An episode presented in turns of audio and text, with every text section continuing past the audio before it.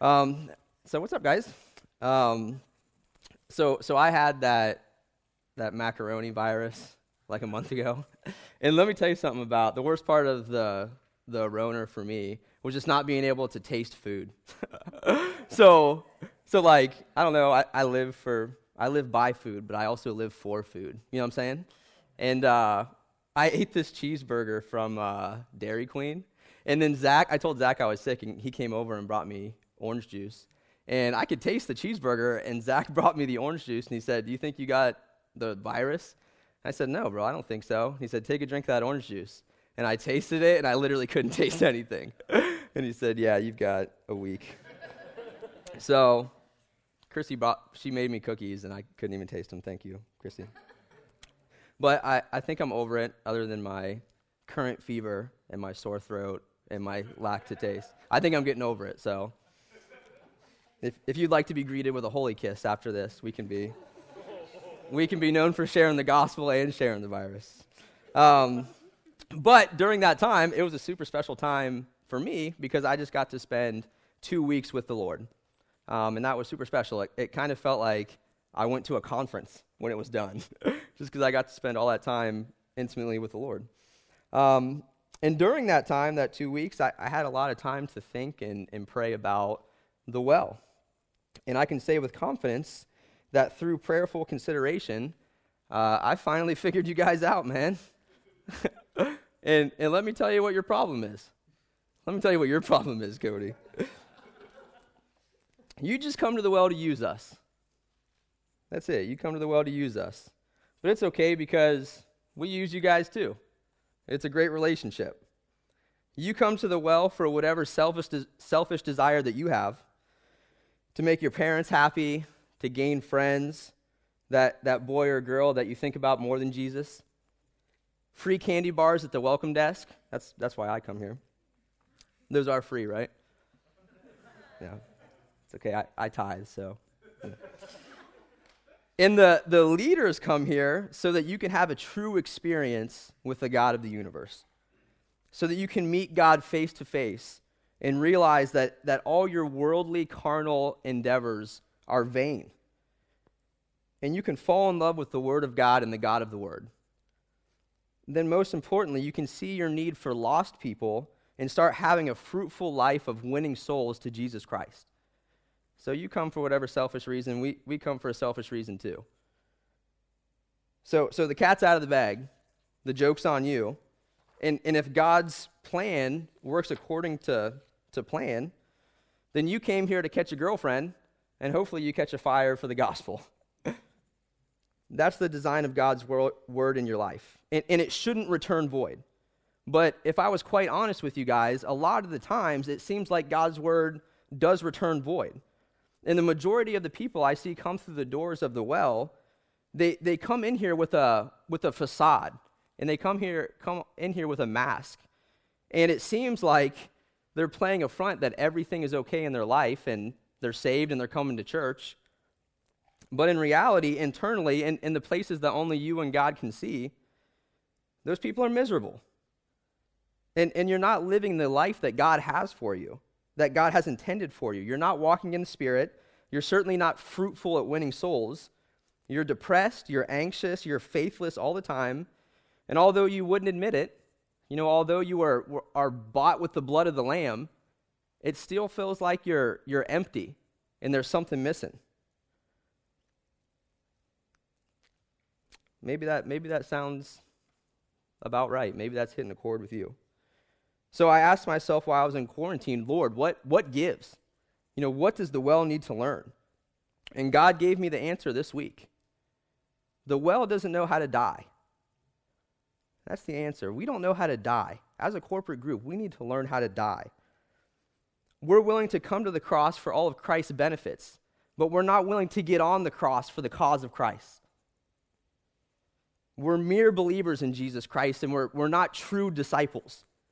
Okay? D- discipleship isn't, uh, you know, God didn't write in the Bible, man, if you go through the 18 lessons of First Baptist Church, you're a disciple. God didn't write that. There, there's a difference between a, a mere believer and a true disciple.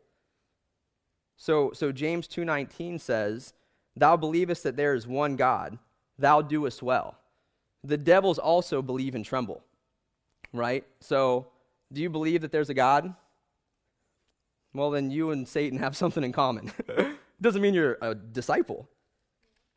You believe in God when, when your life's a wreck and you need help. We believe in God when we want all the benefits of God.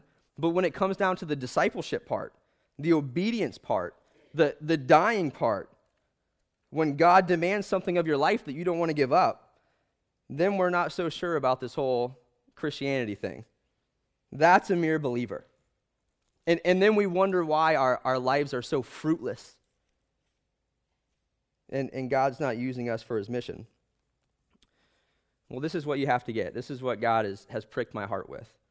Until you're willing to die, God's not going to use you. God only uses dead Christians, He doesn't use living ones. John 12, 24 through 25 says, Verily, verily, I say unto you, except. Okay, ex- except is exclusive. That means this is the only way. This is the only way this happens. Verily, verily, I say unto you, except a corn of wheat fall into the ground and die, it abideth alone. But if it die, it bringeth forth much fruit. He that loveth his life shall lose it, and he that hateth his life in this world shall keep it unto life eternal. The way that you bear fruit is death. There's no other way. It says except. That's the only way. Death is, is tied to fruit. So, the key point that I, I want us to see tonight, and I hope that, that you pull away from this message, the thesis of tonight's message is you'll never be used by God in the magnitude that He promised until you forsake all the plans you have for yourself, finally die, and make Jesus the true Lord of your life. That's what we need to get tonight. That's what I want you guys to consider tonight. Victory over sin comes at a cost, fruit comes at a cost. And, and to be a true disciple comes at a cost. And that, that cost is death. So, so I want you guys to ask yourself these questions tonight as, as we're looking through God's word. Are you ready to be liberated from the bondage of sin? Are you ready to be fruitful in your walk with the Lord? Are you ready to make the transition from a mere believer to a true disciple? And finally, are you, are you ready to die? If everyone will please turn their Bibles to uh, Luke 14. We're going to be in verses 25 through 35. Luke 14, 25 through 35.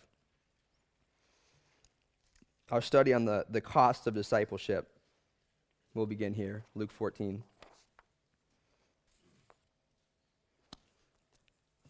Remember when you were in school and you say, If I see the light of your eyes, then I'll know we can go forward. I didn't spend much time in school, though. That's the only thing I learned. All right, you guys ready? And the Bible says, And there went great multitudes with him, talking about Christ, and he turned and said unto them, If any man come to me and hate not his father and mother and wife and children and brethren and sisters, yea, and his own life also, he cannot be my disciple. And whosoever doth not bear his cross and come after me, he cannot be my disciple. For which of you, intending to build a tower, sitteth not down first and counteth the cost, whether he have sufficient to finish it? Lest haply, after he hath laid the foundation and is not able to finish it, all that behold it begin to mock him, saying, This man began to build and was not able to finish. Or what king, going to make war against another king, sitteth not down first and consulteth um, whether he hath able with 10,000 to meet him that cometh against him with 20,000. Or else, while the other is yet a great way off, he sendeth an ambassage and desireth conditions of peace. So likewise, whosoever he be of you that forsaketh not all that he hath, he cannot be my disciple. Salt is good, but if the salt have lost its Savior, wherewith shall it be seasoned? It is neither fit for the land, nor yet for the dunghill, but men cast it out. He that hath an ear to hear, let him hear. All right. So let's break this thing down like, a, like an enzyme. Point number one.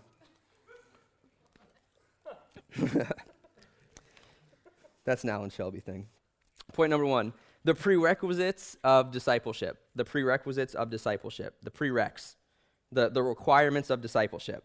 So this is cool, man. So, sometimes the Lord is just so direct and He just deals with people. The Lord just deals with human beings way differently than human beings deal with human beings. And, and if I was quite honest, I don't think any of you would be friends with Jesus Christ if he was still alive. Okay? I, I don't know if I would be. I, I, hope, I hope I would be. Um, but I don't know if you guys would go to the, the church that Jesus Christ pastored. Okay? Because imagine this. Imagine if, imagine if it's your first time at First Baptist Church and there's lead pastor Jesus Christ in the hallway. Or, or imagine, if, imagine if Pastor Jeff did this. Okay? And, and you're walking down the hallway and you know, it's your first time there, and it's before the sermon, and, you know, lead pastor Jesus Christ turns around, and he goes, oh, hey, is it, is it your first time here? And say, yeah, it's, it's my first time here. And he goes, cool, man, well, if you don't hate your whole family, and you don't hate yourself, and you don't forsake everything that goes on in your life, man, you, you can't be a member here. And, and you better consider, you better consider following me. Because if you start building, if you start being a disciple, and then you turn back, well, everyone's going to laugh at you because you're a failure. You sticking around for that new members luncheon afterwards? I don't know. I don't think I would. I'm like, this guy's a, a jerk. But but that's the thing, is that God just handles people so much differently than we handle people, and God operates in a different way. God's never He's never begging people to stick around. He's never chasing anyone. God, God doesn't care about you feeling good. He cares about you getting over your sin, being holy, and starting to glorify Him. That's what He cares about. He, and He loves you enough to tell you that you're the problem. okay? Your, your poor parents aren't the problem. Your boss isn't the problem. Your, your ex girlfriend's not the problem. Okay? Your pastors aren't the problem. You, you are the problem. You are the own problem in your life. And, and I think that Jesus Christ and maybe this church are the only ones with the, with the courage to tell us that. So Jesus Christ shows up on the scene and he says, Hey, man, you really want to get over this sin problem in your life? You really want to follow me? You really want to be a disciple? Well, well, I have some things that I want you to do. I have some prerequisites, I have some requirements. And the first thing that he says is it's letter A, it's lordship. Okay, that's what, that's what God means when he says if you don't hate your mother, brother, sister, goldfish, golden retriever, if you don't hate all that stuff, then you can't be my disciple. What he's talking about is lordship. Christ says if, if you want to be a true disciple and have purpose in your life instead of crying about how worthless you think you are, Jesus says, I have to be your everything. He says, you, you, you can't love your family more than me. You, you can't love that, that cute girl or that handsome guy more than me. You, you can't love the Browns over me. And I love the Browns. It's, it's been a great year. But, but, but this, is what, this is what makes me mad. What makes me mad is, is packed out stadiums and empty churches. That's what makes me, you know what makes me mad at church? Is, is Christians that can talk about Baker Mayfield for an hour, but don't talk about the Lord at all. Right. Can you believe that? Can't even quote a scripture, but they know all of Baker Mayfield's statistics. You love the Browns more than you love God. That's wrong. You can't love money over me. You can't love your pride over me. No, nothing can come in front of, of God. Nothing can come in front of God if you're going to be a true disciple. If you want to live a fruitful life, it starts with making Christ your all in all and holding nothing back. So, so check out this, this passage in, in Acts chapter 5. This has been good for me. So, uh, yeah, this is right after Pentecost. This is right after, this is when, when Christ is starting the early church. Uh, and it's the disciples, it's the, the apostles at that point, And they're, they're going around and starting a, a church. So, this is what it says. But a certain man named Ananias, with Sapphira his wife, sold a possession and kept back part of the price, his wife also being privy to it. She knew about it, and brought a certain part and laid it at the apostles' feet. But Peter said, Ananias, why has Satan filled thine heart to lie to the Holy Ghost and keep back part of the price of the land? Whiles it remained, was it not thine own? And after it was sold, was it not in thine own power? Why hast thou conceived this thing in thine heart? Thou hast not lied unto men, but unto God. And Ananias heard these words, fell down, and gave up the ghost. And a great fear came on all them that heard these things. Okay, that's, that's when church was fun, dude. can, you, can you imagine that on a Sunday? Like, like, think about, okay, so no one's falling asleep in the pews that day, you know what I'm saying? But, but can you imagine the pastor, the pastor says, hey, church, man, we're going to be true disciples. Like, we're really going to do this thing. We're going to build our church We're going to send people to Hungary. We're going to send people to Columbus. It's going to be awesome. We're going to have missionary teams. We want you guys to join. And, and the whole church signs up for the missionary teams and they say, man, we're going to do it, bro. We're going to be disciples. And, and then the next Sunday comes in, and I'll just use Oakley and Ashley as an example. Oakley and Ashley come up and, and they say, Man, we're, we're in, dude, we're in. And the, the plates go across and they got their $100 for, you know, tithe. And then Oakley says, Man, I want that new gym membership, bro. So I'm just going to keep back like 20 bucks. And he puts that 20 bucks, you know, the, the plate goes by and he just keeps that 20 bucks in his pocket. And as soon as the plate goes by and he only puts 80 bucks in there, then Troy stands up and he goes, You're a liar. And then, and then Oakley and Ashley die. Wouldn't that be crazy at church? Like sometimes you just got to think like the Bible's real, like these are historic events. You're not going to that pastor's luncheon, brother, you know? But, but Christ is trying to make a point to us. If you say with your lips that you want to be a disciple and then you hold something, you hold a part back from the Lord, it's not going to work. You're not going to make it. You can't hold parts back from God. You got to be all in. You can't hold back that 20 bucks for the gym membership. You can't have your sin and be fruitful too. It doesn't work like that. And obviously, it's not all about, it's not even close to being about money. God just wants your whole life. God wants complete control and lordship of your life. So, Luke 9, 59 through, through 60. And he said unto another, talking about Christ, Follow me. But he said, this dude he's talking to, Lord, suffer me first to go and bury my father. Jesus said unto him, Let the dead bury their dead, but go thou and preach the kingdom of God. So, so you, can't, you can't, out of one side of your mouth, say, uh, Lord, and the other side of your mouth say, Me first. Okay? Those are, those are contradictory. You can't say, Lord means you got everything. Me first means I got control of everything. Okay, that's a contradiction. If you want to be fruitful in your walk with God, once and for all, He has to be the Lord of your life. He's got to have everything. Maybe there's a maybe there's a part of you that you know that God's convicting you about right now that you know you need to give up to be a true disciple. It's worth it, man. God is worth it. He's worth being right with.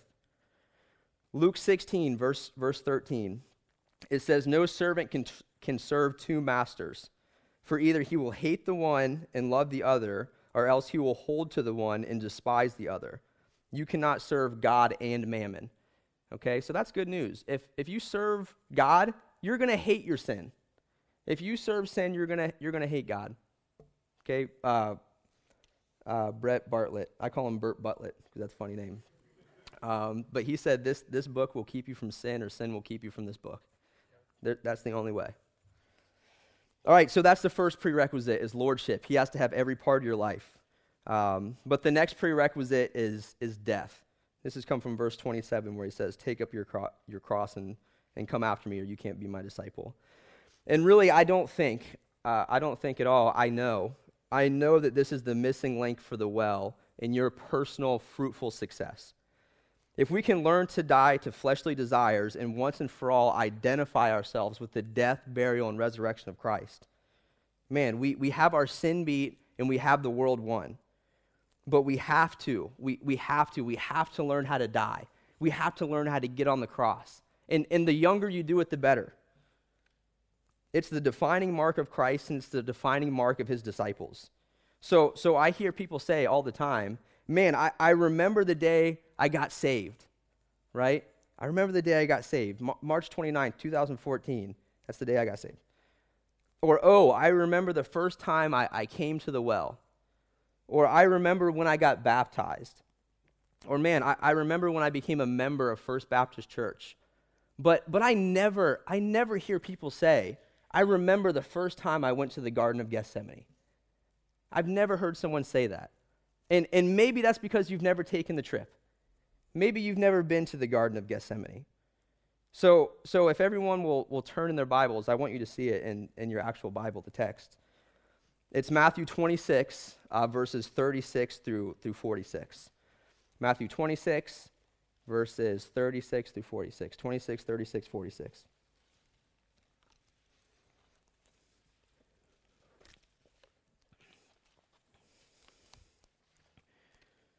And uh, man, seriously, this, this passage has gripped my life. Um, it's gripped my life a few times, but, but certainly lately it's gripped, gripped my life. So 36 uh, through 46. If I see the white of your eyes, I know we're. I'm just kidding. Then cometh Jesus with them unto a place called Gethsemane, and saith unto the disciples, Sit ye here while I go and pray yonder. And he took with him Peter and the two sons of Zebedee, and began to be sorrowful and very heavy. Then saith he unto them, My soul is exceedingly sorrowful, even unto death. Tarry ye here and watch with me. And he went a little further and fell on his face and prayed, saying, O my Father, man, this is just good. O my Father, if it be possible, let this cup pass from me. Nevertheless, not as I will, but as thou wilt. And he cometh unto his disciples and findeth them asleep, and said unto Peter, What, could you not watch with me one hour? Watch and pray that you enter not into temptation. The spirit is willing, but the flesh is weak. He went away again the second time and prayed, saying, O my Father, if this cup may not pass from me, except I drink it, thy will be done. And he came and found them asleep again, for their eyes were heavy. And he left them and went away again and prayed the third time, saying the same words. Then cometh he to his disciples and said unto them, Sleep on now and take your rest. Behold, the hour is at hand, and the Son of Man is betrayed into the hands of sinners. Rise, let us be going. Behold, he is at hand that doth betray me. And in, in Luke's account, it talks about um, Christ literally sweating drops of blood because he was so uh, stressed out about the decision he had to make. So, so Gethsemane is the place that Jesus went to make the decision to die for the whole world. That was right before he, he's betrayed and, and goes to the cross. And, and let me explain something you, to you that li- literally blows my mind. Okay, so Christ in his humanity in his, his human flesh form, 100% God, 100% man, in his humanity, didn't want to go to the cross. Okay? He, he didn't want to go to the cross. And, and somehow the Father, the Son, and the Spirit are one God, but they have three distinct wills. Like they can make their own decisions. And, and they, they can disagree, but they never disagree. And, and they can have different opinions, but they always agree. Because Christ didn't want to go to the cross. He said, if this can pass from me, then let's do it. But not my will, thy will be done. Christ and the Father have a, a different will at, at, at that point, but he still went. And Jesus goes to the Garden of Gethsemane and he's, he's wigging out because he knows he has to make a decision. And, and it's the most difficult decision that was ever made. Okay, so, so Christ knew everything that was going to happen. And, and think about what happens in the Garden of Gethsemane. Okay, so he has to make the decision. Number one, this, this happened at the cross for a physical beating. Okay, I, again, let's put, let's put ourselves in the Bible, okay, watching this. A physical beating. They, they ridiculed and mocked Christ. We're talking about the, the King of heaven, left his comforts in heaven where he was, was honored and glorified and praised day and night, all the time. Left it, came to earth and was ridiculed and mocked. They whipped him with a cat of nine tails. They beat him up. They slammed a crown of thorns on his head. They spit in his face. Okay, so Think about this, dude. The, the Savior of the world, the King of heaven, was anointed with saliva before he goes to the cross. They starved him, they dehydrated him, they make him carry a cross up a hill, and he, he can't even carry it all the way. They drove nails through his hands and his feet. They shot dice for his clothes. And then they hang him in the hot sun to, to choke on his own fluids while, while he bleeds the, the most precious substance of all time, the blood of God for us. He, he's in the Garden of Gethsemane. He knows that's going to happen, and he's making the decision to do it. 11 of his 12 closest friends reject him, and they're not even there. His mom's watching from a distance. Can't, can't even uh, tell it's her own son. She knows it, but his appearance is so messed up. Have you ever been through something that traumatic?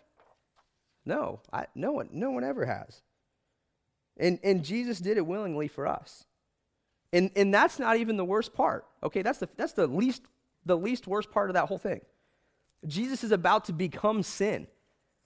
Okay, so 2 Corinthians 5:21 says, "For he hath made him to be sin for us." So he became sin. Who knew no sin, that we might be made the righteousness of God in him. So so think about that for a second. Think about how painful, okay, you know, whatever, we'll say the average age is 20 20 years old in here. Okay, so think about how painful it's been to, to deal with the consequences of your sin in your life.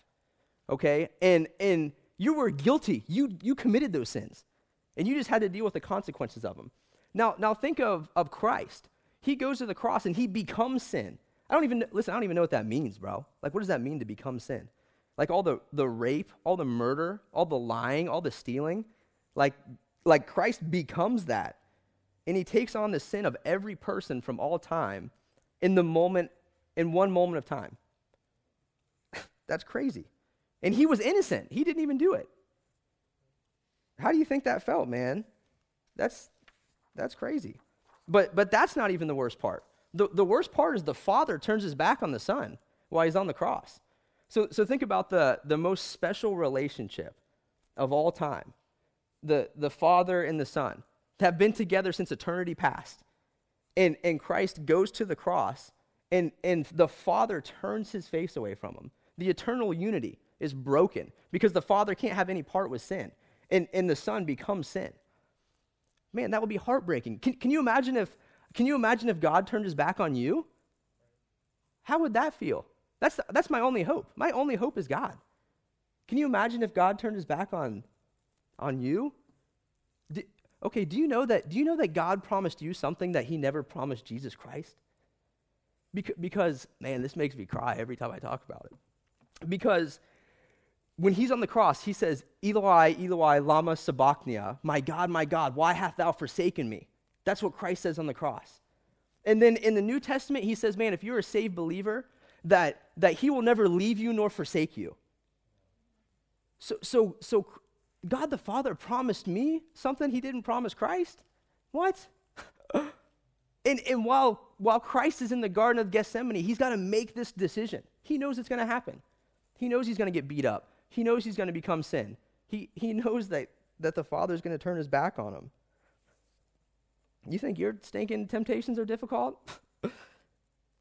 you think it's hard for you to die? You, you think your emotions are hard to handle? You think you feel alone?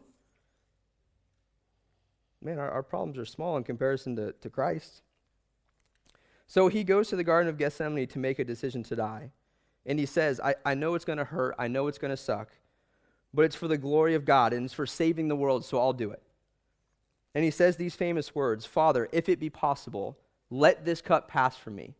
Nevertheless, not my will, but thine be done. Be done. Man, if, if we could only say that during our hour of temptation. Man, God, I, I know I've had a rough week at work. God, I, I, know, I know things aren't going my way right now. I know I'm in a season of waiting. I know it looks like the, the world is crashing down around me. I know I don't think that, that your grace is sufficient for me. I know I've never been able to say no before. Nevertheless, not, not my will, but, but thine be done. And we make the decision to die to ourselves and fulfill the will that God has for us.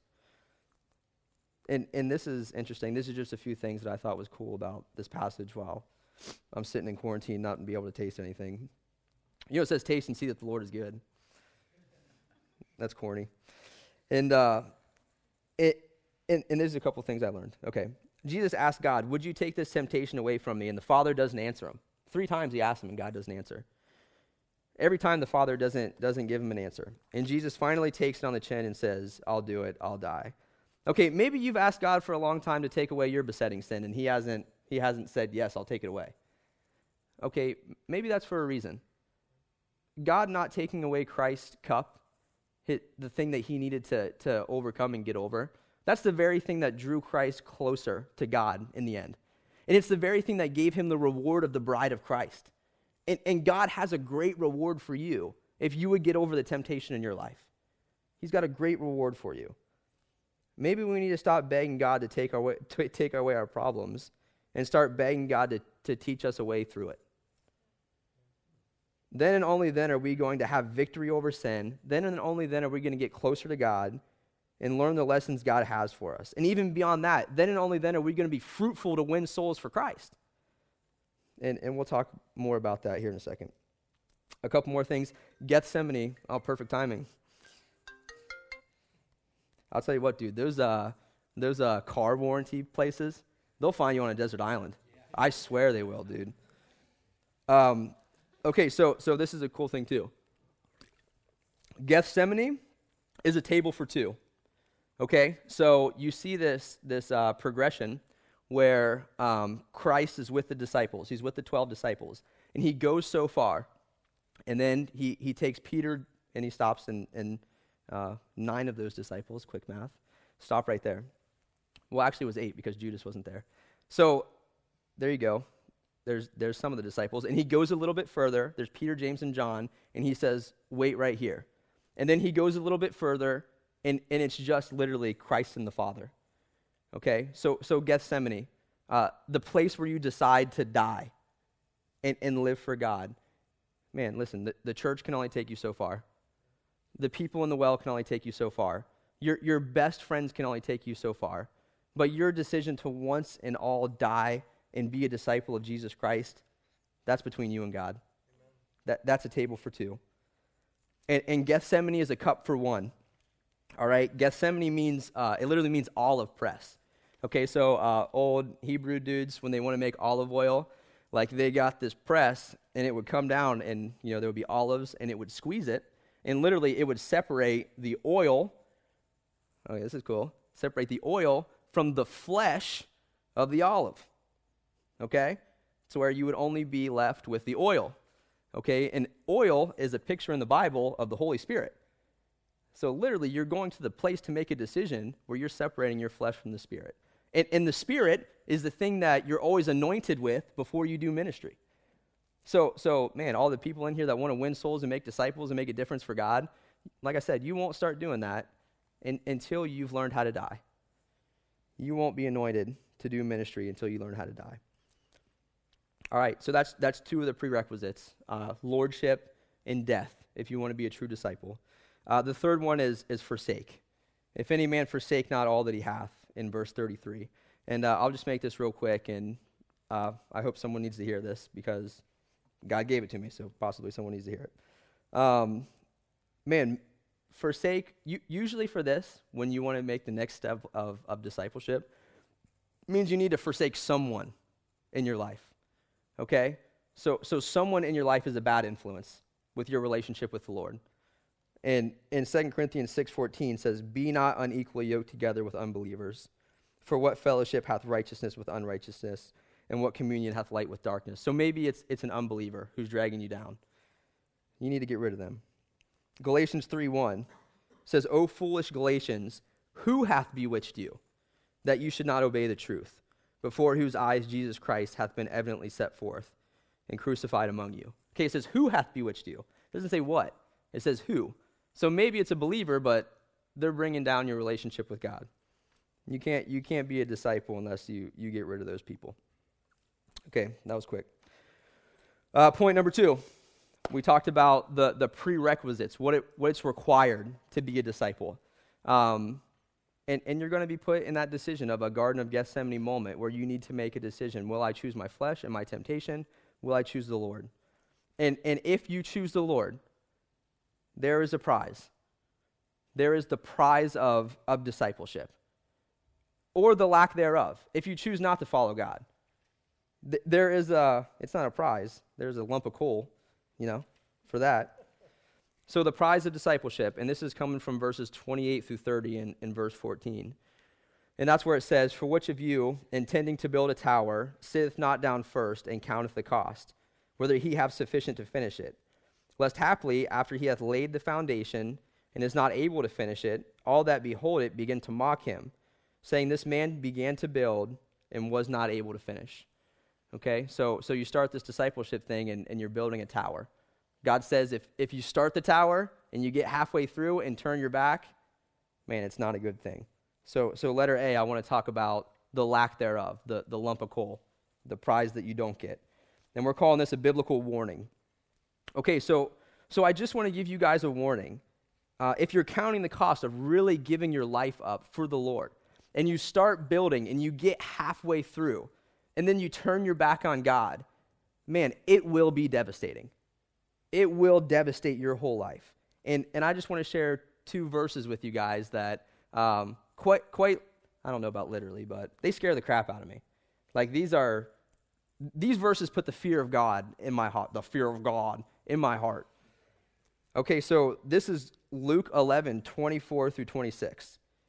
And it says, When the unclean spirit is gone out of a man, he walketh through dry places, seeking rest, and findeth none. So you clean your life up. You start building the tower, right?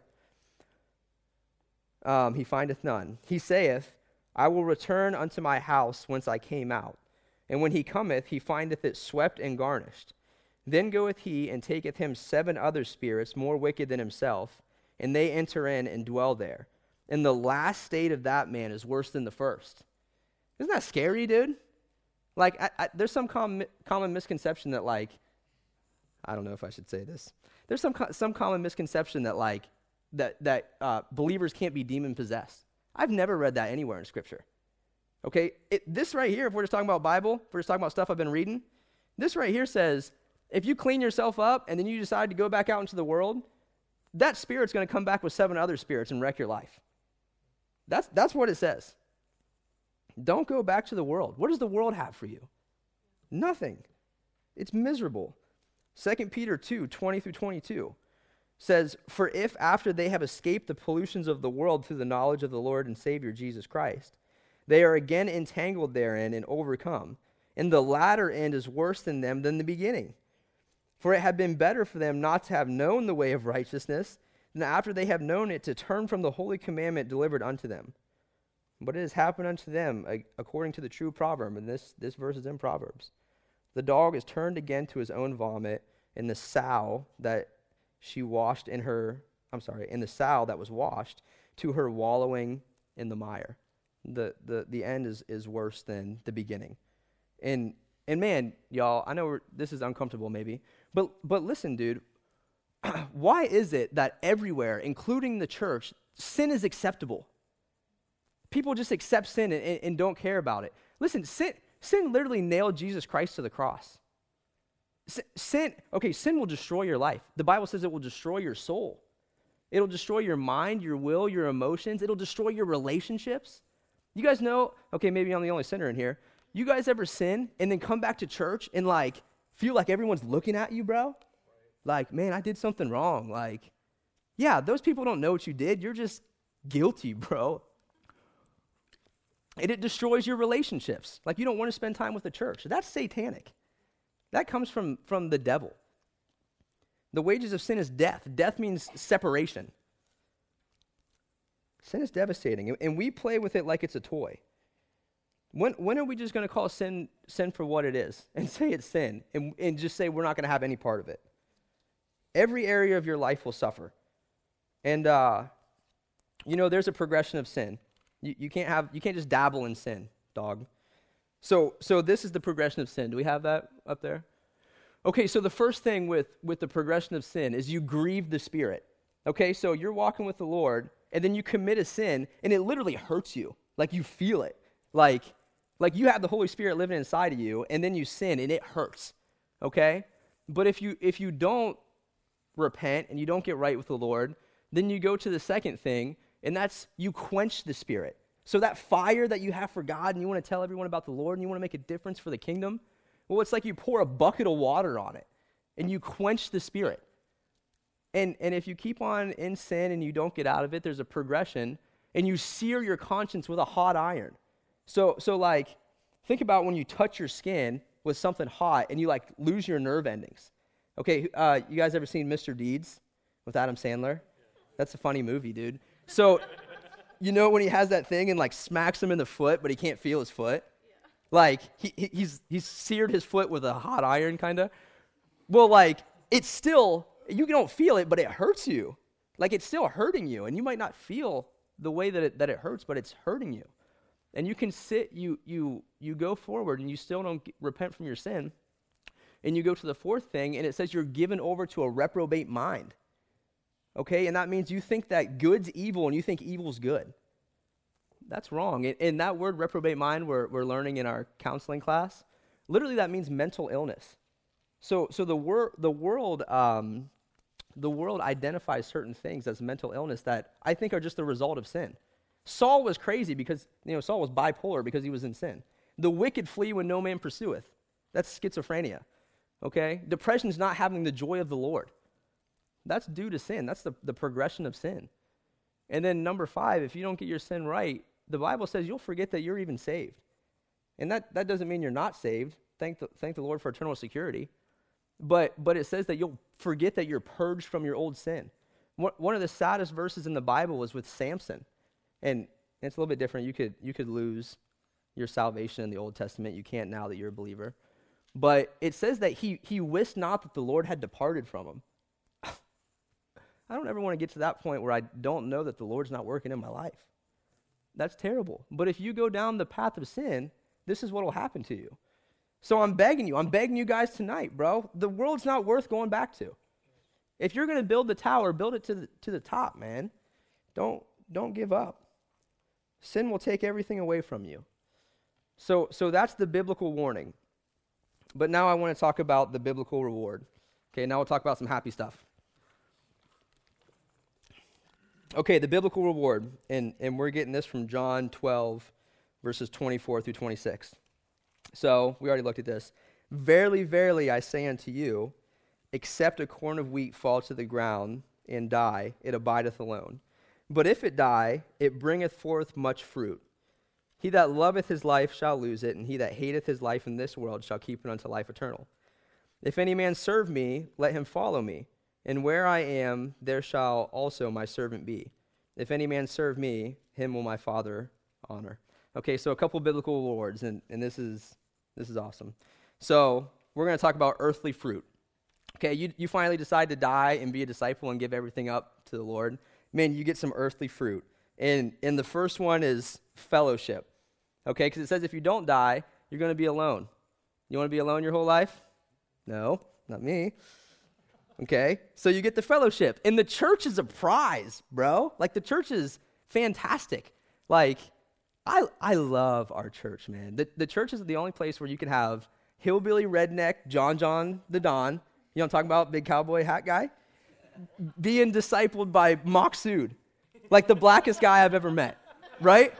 And they have the same goals and they have the same direction and they love the Lord. They want to see people saved. Like, you're not getting that. Uh, whatever, what, what is it called? The, the Lord is just not prejudiced, bro. It's every kindred, tongue, and nation.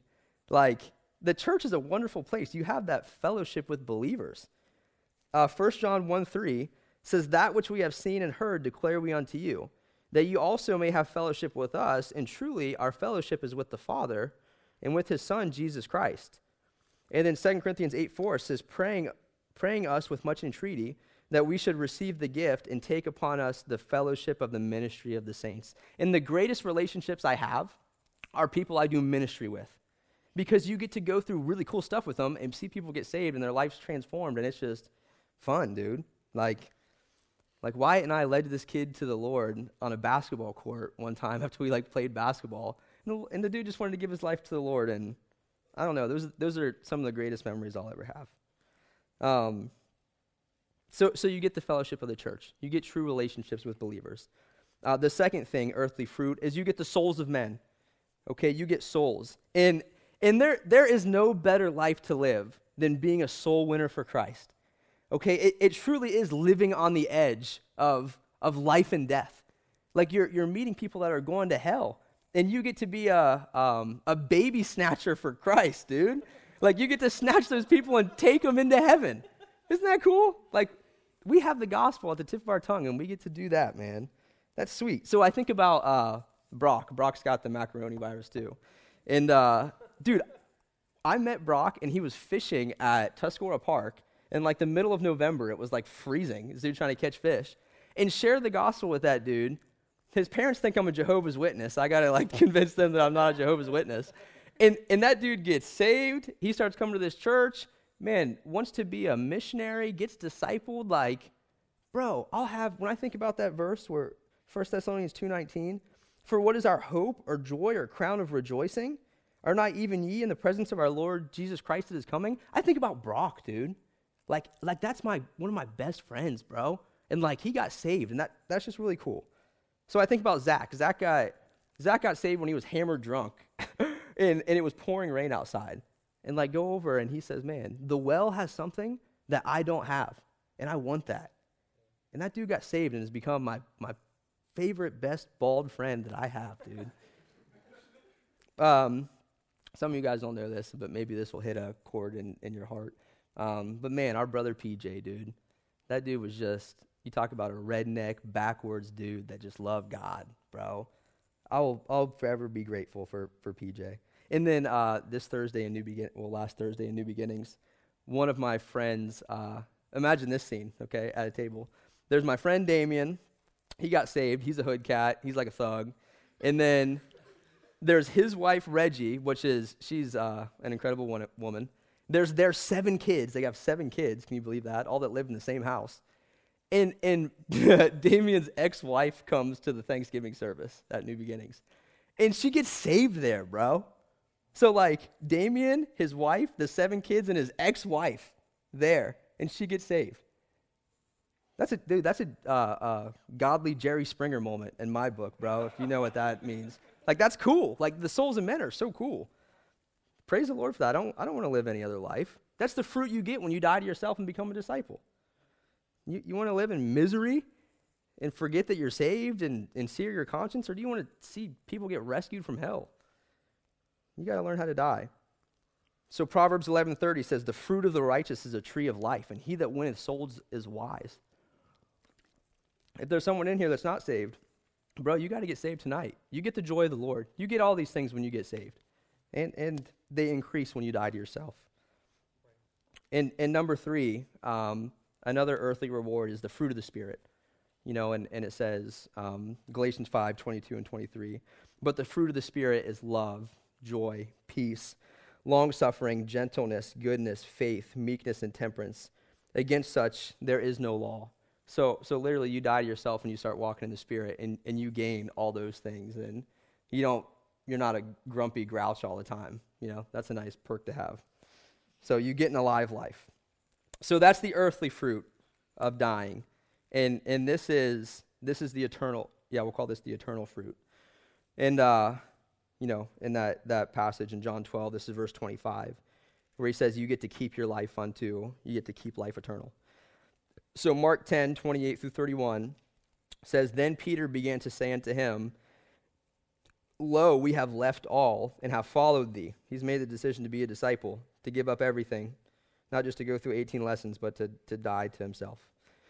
And Jesus answered and said, Verily I say unto you, there is no man that hath left houses, or brethren, or sisters, or fathers, or mothers, or wife, or children, or land, for my sake and the gospel's, but he shall receive an hundredfold now in this time houses and brethren and sisters and mothers and children and lands with persecutions, and in the world to come eternal life. But many, are, but many that are first shall be last, and the last shall be first.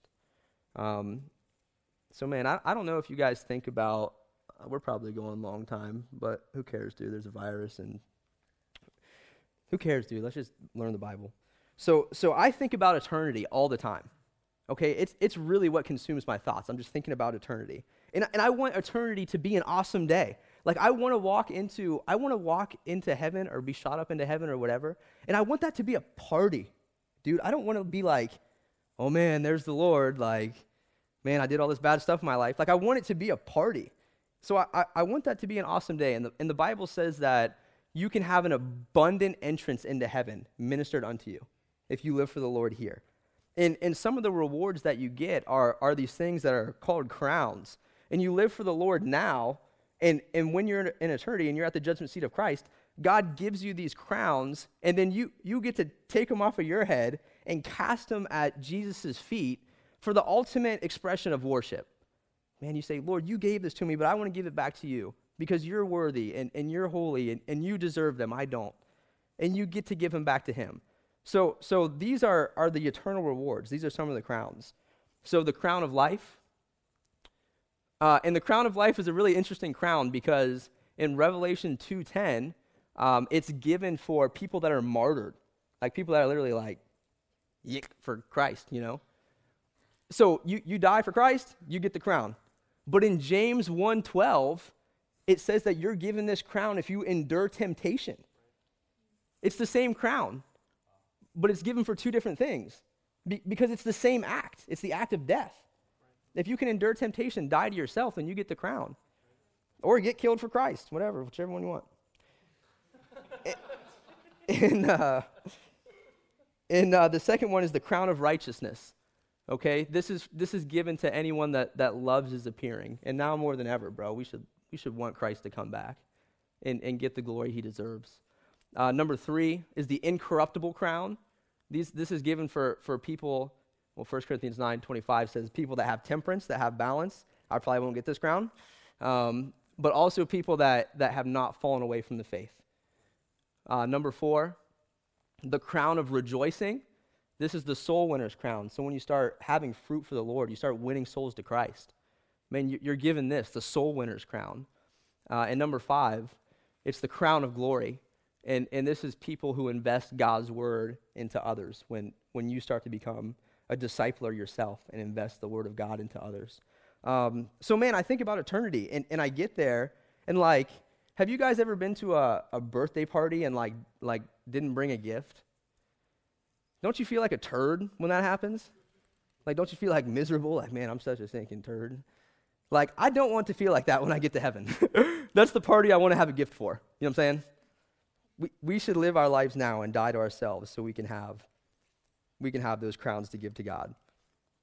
Um, I think this is a good verse. Revelation 3:21. It says, "To him that overcometh will I grant to sit down with me in my throne, even as I also overcame him and sat down with my Father in his throne. So I, I think this is cool. This is a reward that's given only to the people in the church of Laodicea, the church age of Laodicea, which is the church age that's right now. Okay, it's only given to the church age of Laodicea, only if you overcome the temptations of this age. Okay, so think about this opportunity that we get. Uh, we are one of seven dispensations, time periods in the Bible and we are one of seven of the church ages in the Bible. So, really, we are, there's only uh, one out of 14 uh, groups of people in history have this opportunity to sit down with God in His throne for all of eternity. We have that opportunity. But God says we have to overcome this world right now. So, you overcome with the, the temptations of the world, and you get to be with the Lord in His throne. That's cool, man. I want to be there. So, so you get the earthly fruit, you get the eternal fruit with the crowns. But, but this is the greatest reward, reward and, and this is number three. You get the reward of God. You die to yourself and you have a thriving relationship with the God of the universe. That's the coolest thing in the world. Genesis 15:1 says, "After these things the word of the Lord came unto Abraham in a vision, saying, Fear not, Abraham, I am thy shield and thy exceeding great reward." man, God is the reward, dude. Um, I, I was up in Cleveland. This we want to we want to start a Bible study in Cleveland. We're we're trying to do that, and like I think the Lord wanted me there, and it felt like I was just like the Lord was like uh, in my passenger seat of my my truck, and like we're just driving around. I'm just I'm just singing Hillsong so- songs in the hood, bro, because I think God wants us in Cleveland starting a Bible study, and like it just felt like I was so connected and close with God. Man, I, I don't want to trade that for anything. You die to yourself and start living for the Lord, you, you get the, the Lord as a reward. I'm not talking about salvation, I'm talking about a true relationship with God. Not just knowing about the things of God, but knowing God personally. John 16, 12. This, this is another verse that scares me. Uh, Christ says, I have yet many things to say unto you, but ye cannot bear them now. I don't, I don't want to live a selfish life and, and God not God have things for me that I miss out on because I was selfish. Okay, so there's no greater reward than just getting to know God, just to know the person of God. And, and think about that. God wants to have a relationship with me, it, it's one of his greatest desires. And um, I don't know if you guys ever read through the, the book of um, Song of Solomon. It's the sex book in the Bible. Can we say that here? Um, that's why it's mostly famous. But, but the thing that God, it's a picture. It's a picture of Solomon and the Shulamite woman, and it's a picture of God in the church and how much God loves the church. Read, th- read through it, it's really cool. So, Song of Solomon 2 6 says, His left hand is under my head, and his right hand doth embrace me. Man, God is, is a sure reward. It's just cool. When you walk with the Lord, you feel that close to God. Okay, this is the last thing. Thank you guys for bearing with me. I'm sure I'm I'm a young preacher, so you know I don't have it all down. Um, you, you know, uh, Bert Butlett said something to this to me this week that I just can't get it out of my head, dude. It's it's got me thinking. It's kept me all up all night the past couple weeks, and, and I'm I'm going to plagiarize it. He said it in a sermon, but it stuck with me, so it had to come from the Holy Spirit. So I want to stick with you guys too. So uh, let me ask you guys a question. Um, you th- you think God likes people more than other people? Like, I, uh, like I'm serious. Like I know, I know God loves everyone. You know what I'm saying? Like He loves everyone. He promised that. He said, uh, "God so loved the world, He loves everyone." But you think God like likes some people more than others? Like actually likes them? You know what I mean? Like, like surely uh, you love everyone in your church, but let's not be too spiritual here. You know what I'm saying? You're avoiding some people on Sunday. you know, I'm not inviting everyone over to my house from church. Maybe I'm carnal. But do you think God likes some people more than others? You know, surely, surely throughout the Bible, God has favorites, right? So think about John. There was the 12, then there was the three, then there was John. John, John he liked John. Think about Moses. He liked Moses. Think about Enoch. E- Enoch got to be raptured and go home with Christ, didn't even die. God liked him. He obviously had a special relationship with those dudes. God not only loved those guys, he, he liked those guys. And I don't know about you, you people, but I want God to like me. I want God not only to love me, I want him to like me. So, so I started asking myself, you know, what do I got to do to make God like me? What do, what do I got to, what strings do I got to pull to make God like me? And, and I started asking myself, you know, why do I like the people that I like in my life? And, and I thought, um, man, I, you know why I like Oakley? Uh, you're a good guy, dude. Uh, I like Oakley because Oakley will just come over to my house and pray with me at 5:30 in the morning because I'm struggling with temptation. He did that for 40 days for me, man. I love that dude. I, I like you, bro. I, I, I even more than love you. I like you, dude. You know why I like Zach? Because I can call Zach at any hour of the day, and he'll come over and watch Steve Brule videos with me for hours, dude. Like I can call him at like midnight, and he'll come over and watch YouTube videos with me for like hours. I love, I like Zach. you know why I like Rachel? Uh, I like Rachel because she's she's down to kick it with the boys, always. She's down to hang out. I like I like Wyatt because Wyatt will come over and play FIFA with me at 1:30 in the morning. It's a good brother. I, I like Marisa because Marisa made me soup when my tonsils were out and just came over and asked me how I was doing and I couldn't even talk back to her. Like, I like Marisa. I like I like Preston because Preston just wants to play board games with me till like 1:30 in the morning. Like I I like Preston. Yeah, I just like I like Preston.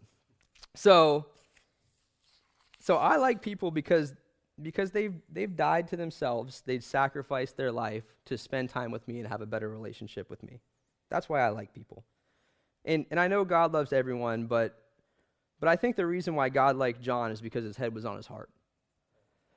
And I think that, that God liked Moses because he spoke to God as a friend, face to face. And I think that, that God liked Enoch because the testimony of Enoch was that he pleased God and that he walked with God. God loves everyone, but, but he liked those that, that died to themselves just to spend time with him. I want God to like me. And and you know what else, Brett? This is the last thing. I'm sorry, dude. Thank you, guys. You know what else Brett said to me that kept me all up, up all night was the judgment seat of Christ.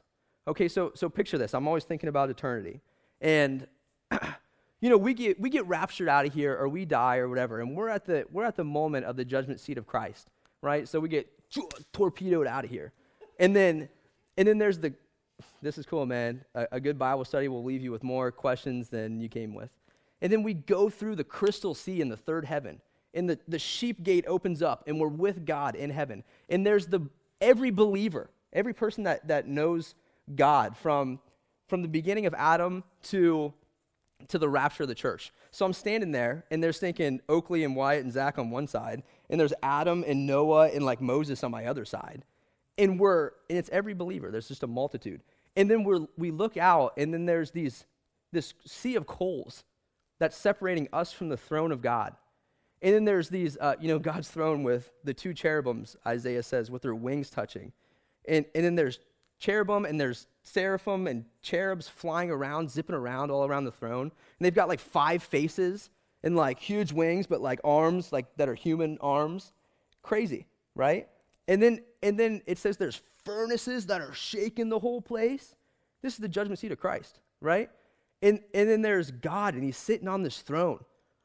And it, and it says that when he speaks, he creates things. What does that mean? And then it says he's got this white flowing hair and eyes of fire. And, and he's looking out. It says that it'll be a terrible day. That's what Paul says. It'll be a terrible day. And he's looking through the whole crowd. Okay, he's looking at everyone. He's starting here and looking over. And for some Christians that, that didn't live a, a dead life for God, he's looking through their soul and said, Why'd you waste your time? And, and how cool would it be if he's with them flaming eyes and that white hair, and he's just looking through the crowd, and he stops at me, and he smiles, and he winks, and he says, I like you. You've already spent time with me. You dedicated your whole life to dying so you could spend time with me. Let, let me take care of these other losers and then we'll, we'll hang out because that's what you wanted to do all along. Man, I wouldn't trade any sin for that. I wouldn't trade this whole life of sin for that one moment where God says, Man, I like you. what, a, what a beautiful thought, man. Let's live our lives dead to God for eternity. Let's stop thinking of stupid stuff here. Let's win souls, make disciples, be a disciple ourselves.